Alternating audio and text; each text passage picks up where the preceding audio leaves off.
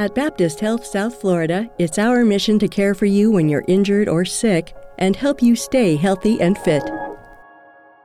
Welcome to the Baptist Health Talk podcast, where our respected experts bring you timely, practical health and wellness information to improve your family's quality of life. Hello, Baptist Health Talk podcast listeners. I'm your host, Dr. Jonathan Fialkow. I'm a practicing preventative cardiologist and lipidologist at the Miami Cardiac and Vascular Institute in Baptist Health South Florida, as well as Chief Population Health Officer at Baptist Health. Breast cancer is the second leading cause of cancer deaths among women. It's, it's expected to take the lives of more than 42,000 women in the U.S. this year alone. Lifestyle changes, screening, early diagnosis have all been emphasized. But now, physicians are also able to identify those at high risk of developing breast cancer and initiate early measures designed to prevent breast cancer altogether. Here to talk about breast cancer and the latest methods being used to prevent and fight it is Dr. Jane Mendez, Chief of Breast Surgery at Miami Cancer Institute. Welcome to the podcast, Jane. Thank you, Jonathan. It's my pleasure to be here. So there's a, a, couple of topics I want to get to specifically regarding lifestyle and, and prevention and maybe some of the myths regarding um, um, family history or lack of family history. Um, but let's start out by, by talking about what would be risk factors that would make a woman more likely to get breast cancer, be at risk for breast cancer. What are the things we've identified that we want to pay attention to? Yes, so the two main risk factors uh, for breast cancer are being a woman and getting older. So even though we like to forget about breast cancer, the older we get, the more concerned we need to be about it. So those are your two main risk factors. To that, you can add other factors such as family history, uh, as well as some environmental factors, some hormonal factors, and some of those are modifiable and some are not. Of those that are modifiable, as you alluded to, we have dietary factors, sedentary lifestyle, as well as chronic use of hormonal replacement therapy, exposure to radiation. So it's um, it's a multi, multifactorial, and that's what is so challenging to identify for patients what risk factors apply to them so that we can try to prevent breast cancer. So, so let's start with someone who might not have an identifiable risk, identifiable risk factor other than, as you say, being a woman and getting older. Um, um, what would the average person be told to do regarding screenings, mammograms, etc. Let's start with the, the low risk uh, person. Yeah, so for an average woman with no significant risk factors, the recommendation is for them to have a baseline mammography anytime between age 30 to 40. And then, it, provided there are no abnormalities, then have a manual, um, annual mammography starting at age 40. And we know that the denser the breast tissue, uh, the more important it is to complement that with a breast ultrasound because we know that the breast density decreases the sensitivity of the mammogram. So quite frequently, and, and I even see this in my my my, my cardiology practice, um, if a woman has a mammogram and then they're told, "Oh, you need an ultrasound," that's not necessarily something that immediately they need to be afraid of, or uh, it's a sign of a higher risk situation. It's it's for You're more absolutely right, Jonathan. Absolutely, we do it because they help us identify different things. You know, and know the gold standard for breast cancer screening is certainly the mammogram but oftentimes we need to get the ultrasound as well so we can complement the mammographic findings. For example, if they see something that appears to be a mass, is it cystic or is it solid? And is there anything else associated with the mammographic findings? So, yes, the women shouldn't be scared. It's just part of doing a more thorough evaluation. If a woman has a mammogram and it requires an ultrasound because of densities, can they expect that would be again, every time they have a mammogram, they could expect that would be something that's necessary?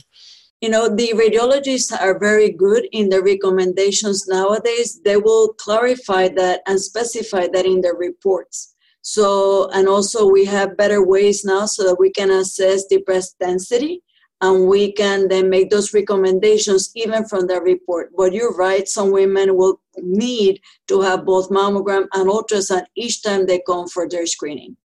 Is there a benefit for a woman having their serial mammograms at the same place or at the same center? Is there a benefit in comparing and, and, and whatnot when we absolutely, absolutely. You know, we know that the sensitivity or specificity of mammogram and ultrasound, meaning how well is this going to help us find out what's going on, is improved by comparing to older films. We can see if something is new, has something changed, has been there, has it's been there all along.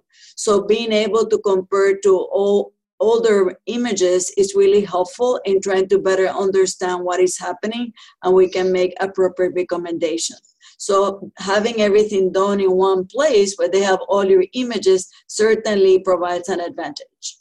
Um, you had mentioned again some of the non-modifiable risk factors, things you can't change. One is family history, uh, which speaks to obviously genetics. Um, can you speak a little bit to what are the components we would look at as yes, this is a family history? Are there circumstances where women may think they have a family history, they're placement risk, but it's not true? Um, so can you can you can you Absolutely. unpack that a bit? So turns out, and I just want to make it clear that only 10% of breast cancers occur in women who have a family history of breast cancer.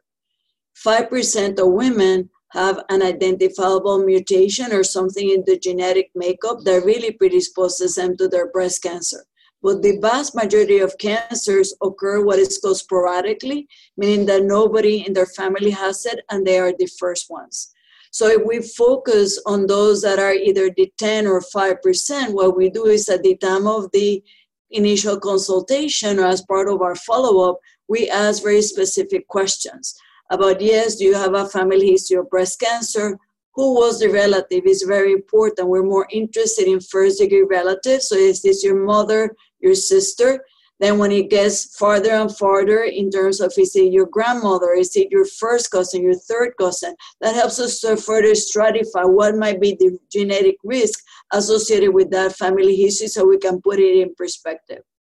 Also, we would want to know about any male breast cancer in the family or any other cancers in the family. So oftentimes we ask about ovarian cancer because that's related to the BRCA genes, which are the most prevalent genes associated with breast cancer. But like that, we also ask about colon cancer, prostate cancer, pancreas, uh, you know, stomach cancer, because we know that certain genetic mutations have the, those other cancers also associated with the gene. So it helps us to stratify the risk so we can determine who might benefit from a genetic consultation and actual genetic testing. So, first degree relative, mother, sister, most significant. When you start getting to other degrees outlying, less so, but still part of it. How about age? For example, I can tell you in the cardiovascular world, no, I have a family history of heart disease. What happened? My 90 year old grandfather had a heart attack, and we could tell them, yeah, that's not putting you at too much risk. Is there an yes. age component in the family history as well? Yes. So we know that it's also important to find out when that relative was diagnosed with breast cancer, if it was in the premenopausal or postmenopausal age. Because as I already alluded to earlier, age alone is a risk factor for breast cancer. So if the relative was diagnosed premenopausal, meaning at a younger age, that will be considered to be at higher risk than if the relative was diagnosed at a postmenopausal age.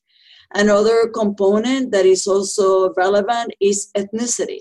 We know that certain ethnic groups, such as Ashkenazi Jewish population, has higher prevalence of some of these genetic mutations.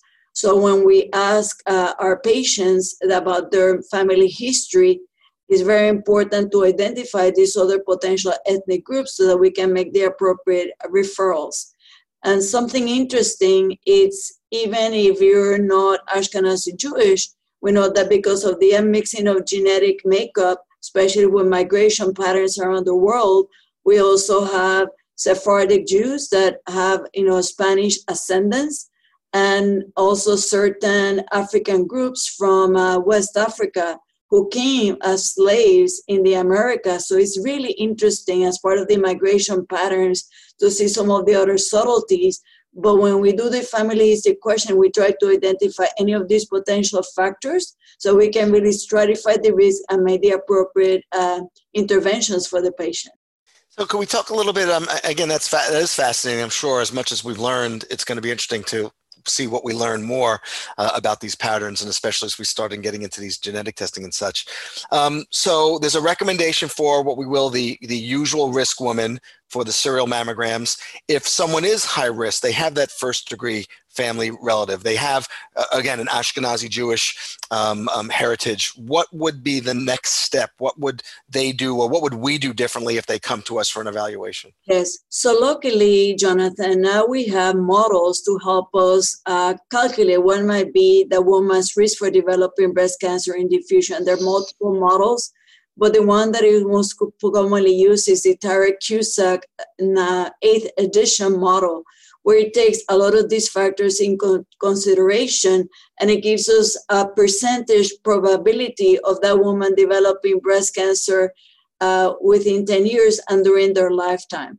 So that is something that we do. And if somebody indeed has such high risk, usually greater than 20%, in, in addition to the increased surveillance, we will increase and uh, follow the patient with a breast MRI because we know that the breast MRI is not a screening test, but it's certainly a good tool to help us further evaluate those women who are at increased risk so that since it has much greater sensitivity as compared to mammogram and ultrasound for this specific group, it really provides an advantage. So, mammograms obviously don't prevent breast cancer, they detect breast cancer early, ostensibly for a better cure rate. Can you, can you speak a little bit towards the data regarding uh, mammogram? Uh, You're uh, right. So, nowadays, you know, in 2020, when we have an early stage breast cancer, we can quote that we have a 98.5% 10 year survival. Wow. secondary to all the advances, the technology, the awareness that has uh, happened over the past uh, 40 years, uh, certainly we're in a much better place than we were before. And there is no doubt that the earlier we can detect a breast cancer, the better the outcome, because certainly we have a lot of options that we can offer to our patients. So early detection is key for improved outcomes and improved survival. So again, this is this is wonderful information. Can we talk a little bit about the breast cancer prevention clinic at the Miami Cancer Institute. Obviously, a lot of this is done through there, but the prevention is is the new concept as well. Again, not detecting and helping the woman survive. What what are the unique um, uh, what's the unique approach to a woman um, through the um, uh, breast cancer prevention clinic? So, see, we know it is so important to try to prevent. So, in this clinic, what we're trying to do is identify a very specific um, patient population who might be at increased risk of breast cancer. Let it be because of their family history. Let it be because they have certain pathologic conditions to increase their risk, or because they had previous uh, radiation, or because they have been identified to have some of these high risk mutations. So in this clinic, we will tailor uh, the prevention kind of a prevention plan for these patients, including not only if they need to have genetic consultation, set that up, uh, or certainly nutrition as well as exercise plan so that they can try to monitor all the different components that are critical in order to maintain a healthy lifestyle. So the approach in this case is trying to individualize that plan for that given patient so that instead of becoming a breast cancer survivor, they can continue as a previvor. Meaning, even though you have the increased predisposition to breast cancer, we keep it at that. And the word previvor is a very interesting concept, which means, okay, we know we are at increased risk, but can, what can we do to try to keep you in that state where you do have the predisposition, but you do not develop the disease. So that's a great concept. Do you find um, do you find a lot of the uh, women who come to the breast cancer prevention clinic are self-referred, or are they recommended by their gynecologist or primary care doctor? You know, it's a combination um, of uh, different referrals. So I'm happy to see that because um, I think the awareness needs to be out there. So I'm very happy when it's either the primary care physician or the gynecologist. And again, because women are a lot more aware of the potential interventions, they are calling and making the appointments themselves. So it's good to see that we can be proactive about breast cancer. There's also a um, benign breast cancer clinic. Could you speak yes. a little bit about the benefit of that? That seems to be a very innovative yes. approach as well. So certainly we want to really cater to all the patients depending on their needs. And certainly we want to improve the access for all the breast cancer patients so that we can expediently provide their care. So what we do in the benign breast clinic is all the non-cancerous conditions are addressed in that um, clinic. So this clinic then focuses on these women. Uh, we make sure that in the clinical exam everything is normal, as well as everything is normal in their imaging.